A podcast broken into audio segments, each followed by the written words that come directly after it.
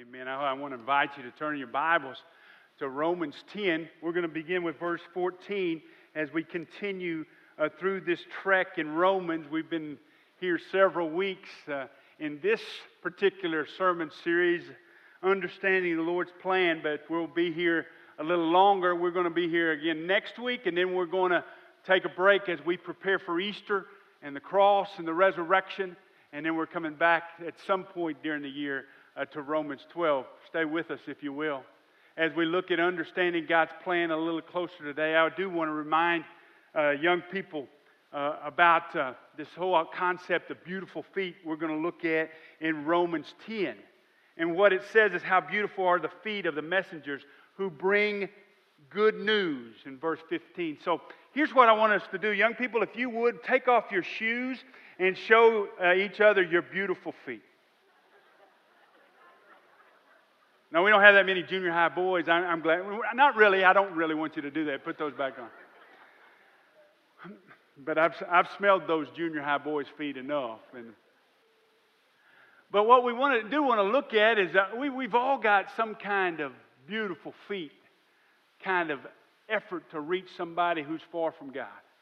And so the scripture would talk about in this section about how beautiful the feet are of the messengers who bring good news. Now, we all share things from time to time with people.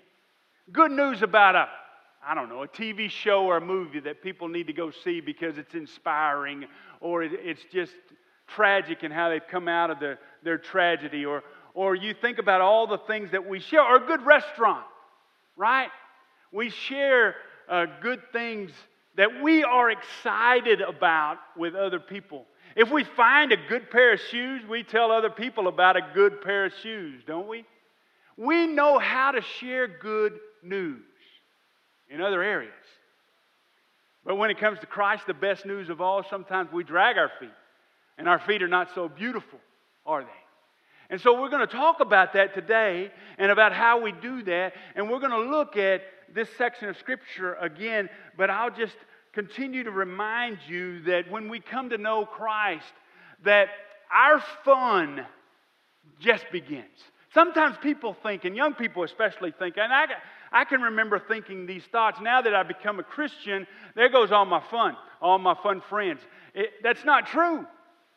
The truth is, you may have to redefine what you call fun, but it's more full of joy and more full of peace and more full of life than you've ever experienced. That's why Jesus says, I've come that you might have life and have it more abundantly or to the full.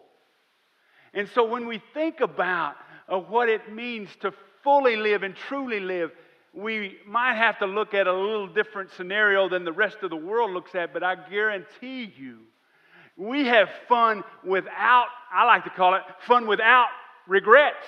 We don't have to worry about what happens tomorrow. We don't have to worry about ever thinking, what did I do? We don't have to worry when we have fun in the kingdom of God about any of those things. Now, when we think about the kingdom of God, that seems a little odd. If, if there was a political candidate running in 2020 and they said to you, I want you to be a part of my kingdom, we think, oh, ain't your kingdom, buddy. And and we're going to shy away from that. But when the, we talk about the kingdom of God and life in the kingdom of God, we're talking about life on mission with the king.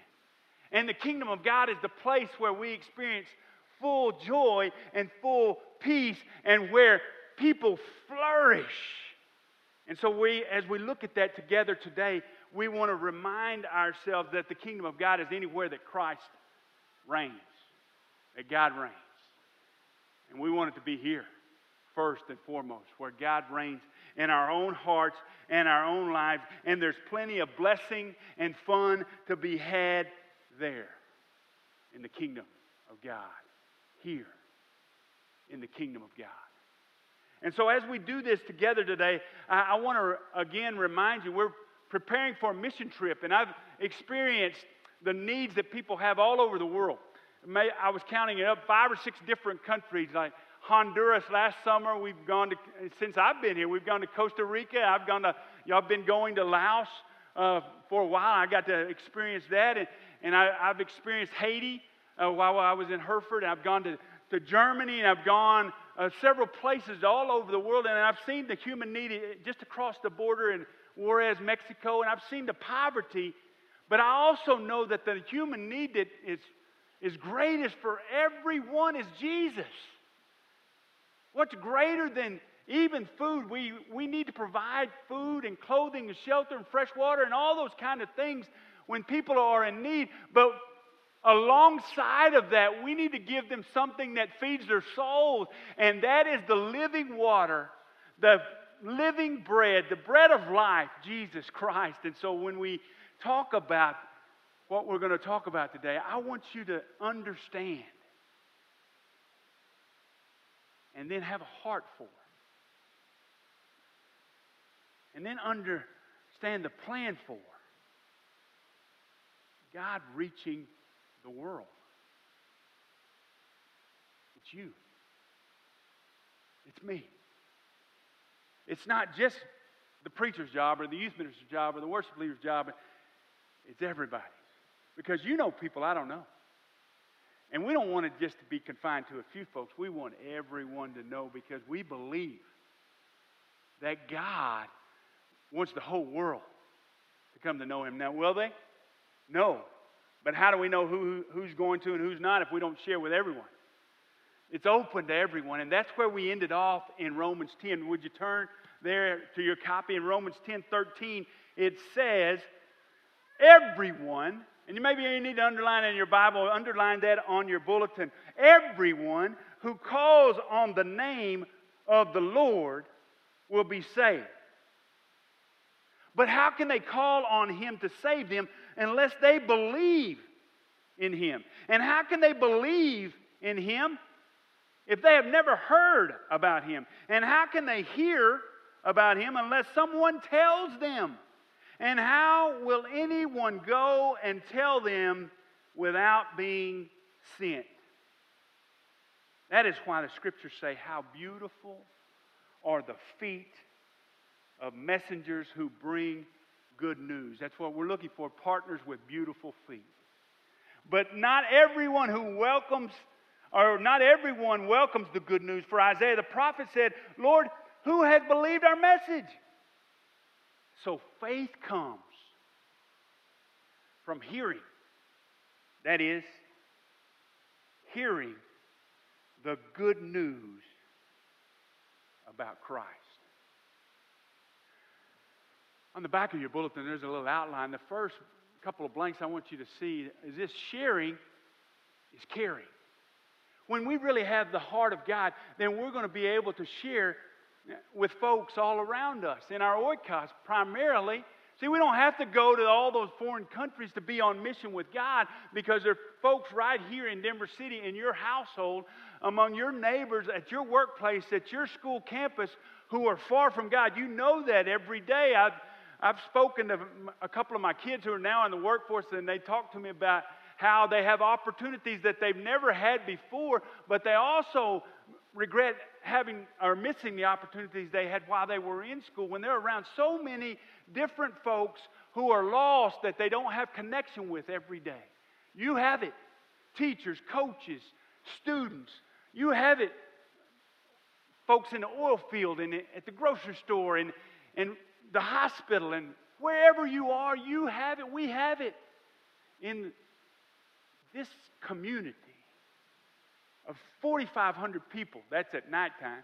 Maybe up to 7,500 people, different parts of the day.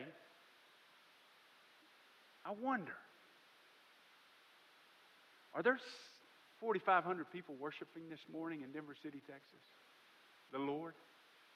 Are, are there 4,500 people who are, are truly committed to the kingdom of God?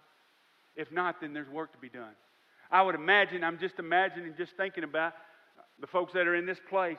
And, and if we multiply that by the number of churches, even, we're still short, aren't we? We know, we know we're in a field that's white for harvest. There are people all around us. And I want you and I to to start thinking about them. We've been identifying them, we've been praying for them, we've been investing in them. We, I hope we've been inviting them. And every time we gather, we prepare to reach them because sharing the good news is caring about people. And so, as we talk about this, we know the message of Romans is this we are all justified by faith, and we know it's available to everybody from Romans 10 13. We also know that God has chosen us, and we choose God in return. We know there's always going to be a remnant of people, and that's what we're going to look at in the rest of this section. But as we walk through this scripture together, you see, uh, beginning in verse 14, kind of a, a reverse pattern here. How are people saved? Well, they have to call on the Lord. How do they call on the Lord? Well, they have to hear about Him. How do they hear about Him? Well, somebody has to open their mouth and tell them. And how are people going to tell them? Because they're sent to tell them. Who sends them? First Baptist Church? Pastor Kyle? No. The Lord. He's already done it. He says to his disciples in Acts 1 8, Go to Jerusalem and wait, and the Holy Spirit will come upon you, and you will receive power, and you will be my witnesses in Jerusalem and Judea and Samaria and to the uttermost parts of the earth. He says in, in Matthew 28 18 through 20, Go and make disciples of all nations. So he's already sent us, and so now we've got to ask ourselves are we on mission with him or not? Are we doing what he's called us to do, young people? Old people? Old people. Who do I call old? Older people. Steve Taylor. He's called us. And so let's consider exactly what that means. Well, here, here's what I want you to see. As we talked about last week, in order for them to call on the name of the Lord, they had to know what to believe.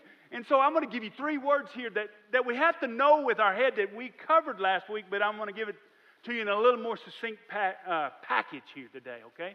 What we have to know, what a person has to know in order to be saved, is first of all, incarnation. Write that word down. They have to know about the incarnation. What the incarnation is, is, is God's plan.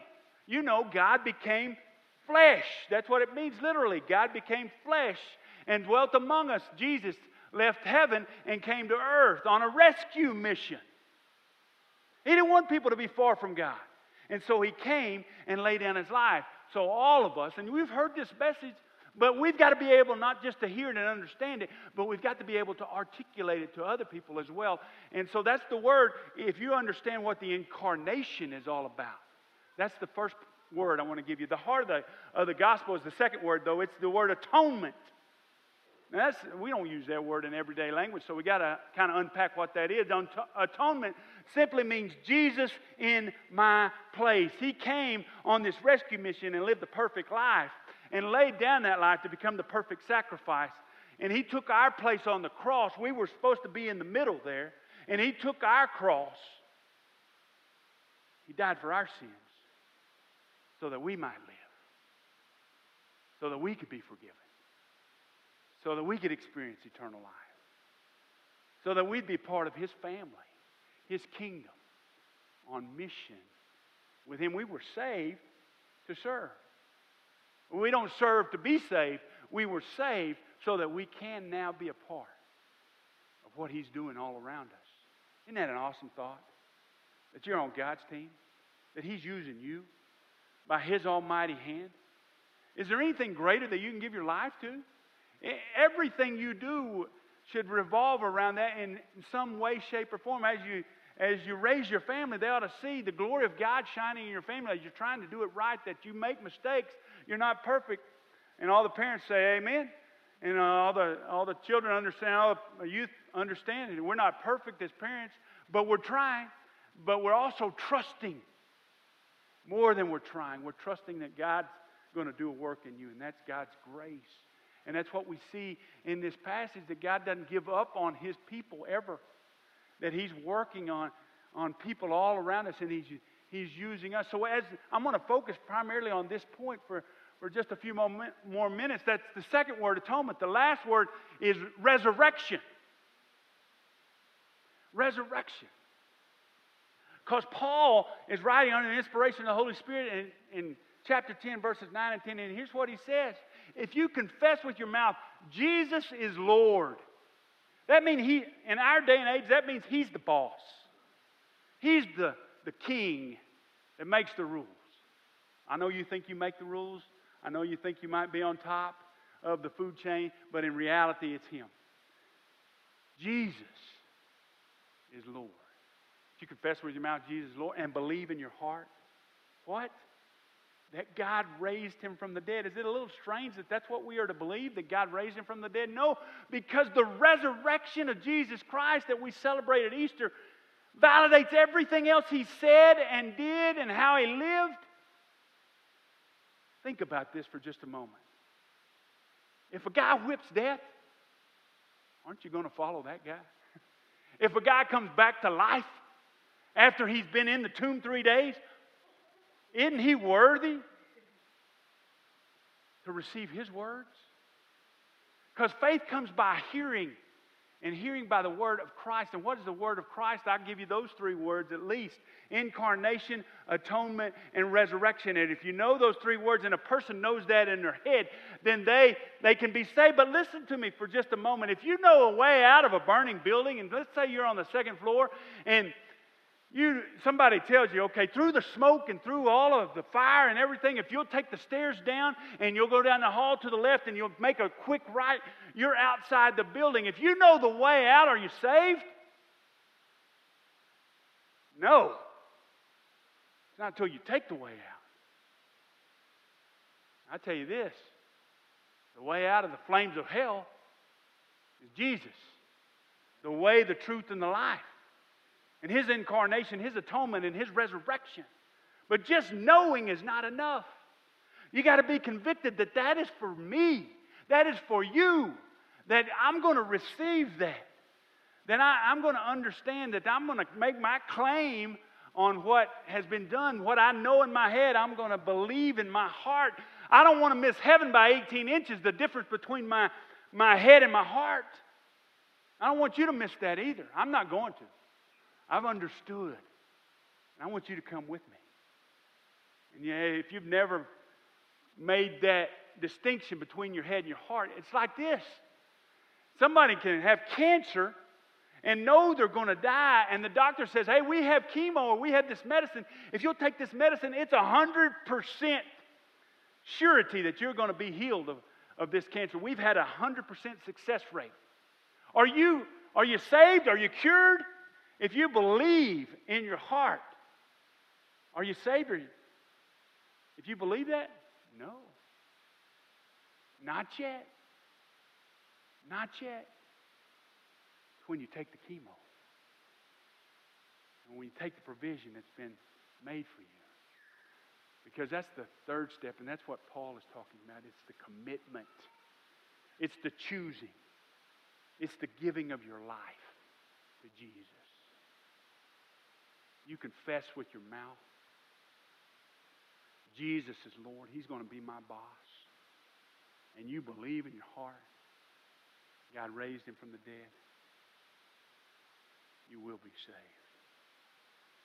And the difference between saving faith and other kinds of faith that you can have is that you are willing, as He has done for you, to give yourself completely back to Him. I'm yours, Lord. I want to be on mission with you. That's a hard thing.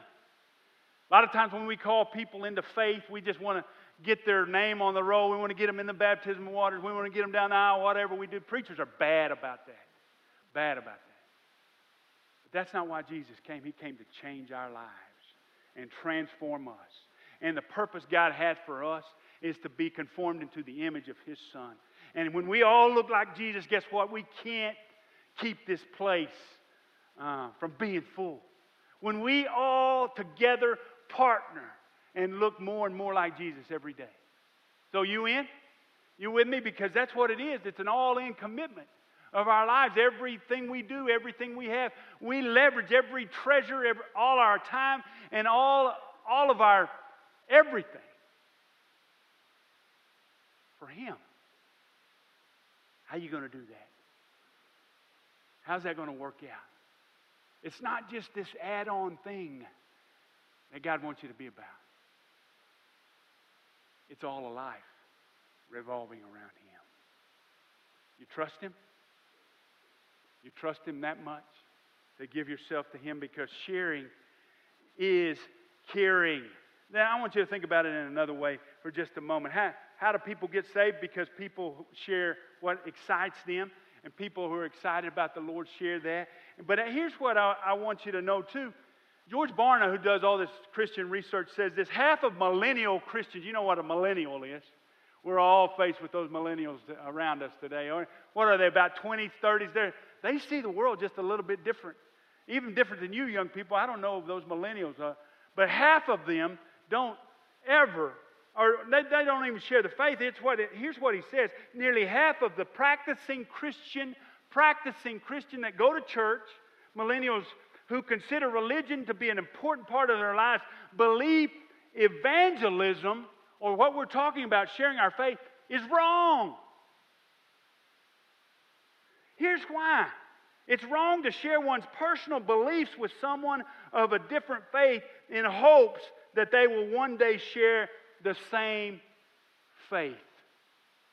That's what 47% of millennial Christians practicing believe.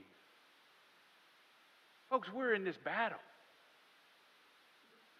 It's not wrong to share what's important to you. It's not wrong to share what you believe in. It's not wrong to share about one who is so loving and caring and has intention and purpose for your life. It's not wrong to share about one who loved you so much that he laid down his life on the cross. It is never wrong to share about the love of Jesus, and yet sometimes we think it's a little awkward, a little crazy to do that. Uh, again, I want you to hear from a guy who's not a Christian who speaks to that. His guy, as we were in Las Vegas in that um, layover waiting for Reno, I, I, thought about this guy. His name is Penn Jillette. Anybody ever heard of Penn Jillette? I know you've been to, to Vegas if you've, if you've heard of Penn. He's an entertainer. He is an illusionist. He's, he's, uh, he's just a comedian. He's, he's a great, uh, well-known Penn and Teller is the, is the group. And and Penn had someone come up to him after a show, after he had seen him one night. He came, comes up to him the next night, and Penn had talked about his, his, his atheism. And the next guy, the next night, the guy brings him a Bible, and he's not offended by that. Now, this is an outspoken atheist that's not offended by someone. He was a Gideon who gave him a Bible, and he, but he said this about that because he was so impressed that someone cared enough about him to share Jesus with them, even though he didn't believe. He said these words, and, and you, I want you to Google this. I want you to see the whole interview. It's about five minutes. It won't take long at all. Not right now, but Google it a little bit later. It's called A Gift of a Bible, Penn. And he says this If you believe that there is a heaven and hell, most of us would believe that. And, and that people could be going to hell or getting eternal life or whatever, he says, and you think it's not really worth telling them because it would make it a, a little socially awkward, how much do you have to hate somebody to not proselytize, share your faith? How much do you have to hate somebody to believe that everlasting life is possible and not Tell them that. Ooh, that's an atheist saying that. Doesn't that say a lot about what we believe? To believe what we believe and not share that's a, that's a terrible sort of thing. It's sort of a hate thing, as Jillette says it. And so when we think about this whole concept, I think there are people who will respect us if it's legitimate. If we love them and we care for them we should share with them. In fact, our sharing with them is a great way of caring. So I want you to think about those people and how I know for many of us that's a that's a weird sort of concept. But there's all sorts of ways to share. As you serve people in the grocery store, you see somebody kind of struggling with their basket, just say, Hey, can I help you with that? Or somebody says, Hey, you're having a good day? and you say, Yeah, I'm blessed. And then you say, I'm, I'm blessed by the Lord. There's all sorts of things that can start a conversation with people about Jesus. Just caring, just loving them in simple sort of ways. You don't have to be a Bible basher. In fact, I would recommend you not be a Bible basher because Jillette says the guy just did it with a lot of respect. And that's what Peter talks about in 1 Peter 3 15 and 16. Always be ready to have a reason for the, the faith that you have. And so he says to do it with gentleness and respect. And as we do, I'm convinced there are people who are open. Because there are people who are hurting and broken. And we can't always, in fact, most of the time we can't, fix them. And their situations. But we know one who can. And his name is Jesus. That's why he's come. To save. To seek and to save those who are lost. Let's look on. Well, actually, before we look on, I, I'm going to end there. I'm going to come back to some other things. I got. I, I can fill in the blanks for you later, but I just want to tell you a story. Anybody opposed to me ending? Want to tell you a story about a guy named Brandon. Agazam can testify to this story, the validity of this. This week in Reno, we had lunch with a guy named Brandon who is kind of Terry Fred's right hand man. Brandon grew up on the streets of Reno as a homeless little boy. He's 42 years old now, and he's got a, uh, a wife and kids, and seems to be doing okay. He is a, a mason contractor now. And I, and I asked him, Brandon, how did you get out of that life of homelessness? Because he says, as a little boy, he, he would hustle. I mean, he would work hard for people. And, and he, he said it sort of in this language. I don't remember the exact words, but he would say, I would, I would either work hard for you or I would work hard stealing from you. That was the kind of guy he was. And he says to me, Jesus. Jesus brought me out of that homelessness. Terry Fred, who's doing a great work in Reno, had an impact on him as he came, helped him come to know Jesus in a real exciting sort of way and stayed with him some 20 years now. But Jesus brought him out of that homelessness. You see, we all are formed by this potter that Romans talks about. And, and we can either be an, an object of, of great beauty and grace, and, and we are, every one of us. But God's not just formed objects so that He can admire, He has the ability to create all sorts of beauty with or without us. But He's created us to be instruments in His hands. And an instrument says, I can make a difference. I have worth. I have purpose. I want to be involved in God's mission. I want to do more than just make a lot of money. I want to do more than just experience a lot of luxury. I, I want to do more with my life than just be entertained. I want to make a difference. That you? I'm praying it is. Because we're always looking for partners in this kingdom quest to do what God has called us to do. Let's pray together. Father, I know there are people in this place who've never called on your name, never really called on your name. They may have even been baptized. Their name may be on the church roll. They may have been walking, they may have walked this aisle at some point, but they don't really know you. They've never really put their trust and faith in you. They've never really gotten in the wheelbarrow, faced all of their troubles, all their hurts and suffering, and all their future and ambitions, plans with you. Just kind of add you on as another phase of, of their life, another activity. Oh, but Father, you're, you're worth so much more than that. Oh, we know that full well. So help us, Lord, in these moments to consider how you might use us in your mission to expand your kingdom for your glory. Lord, use that Oikos card or, or use some other thing in our lives that would keep us intentionally living for you.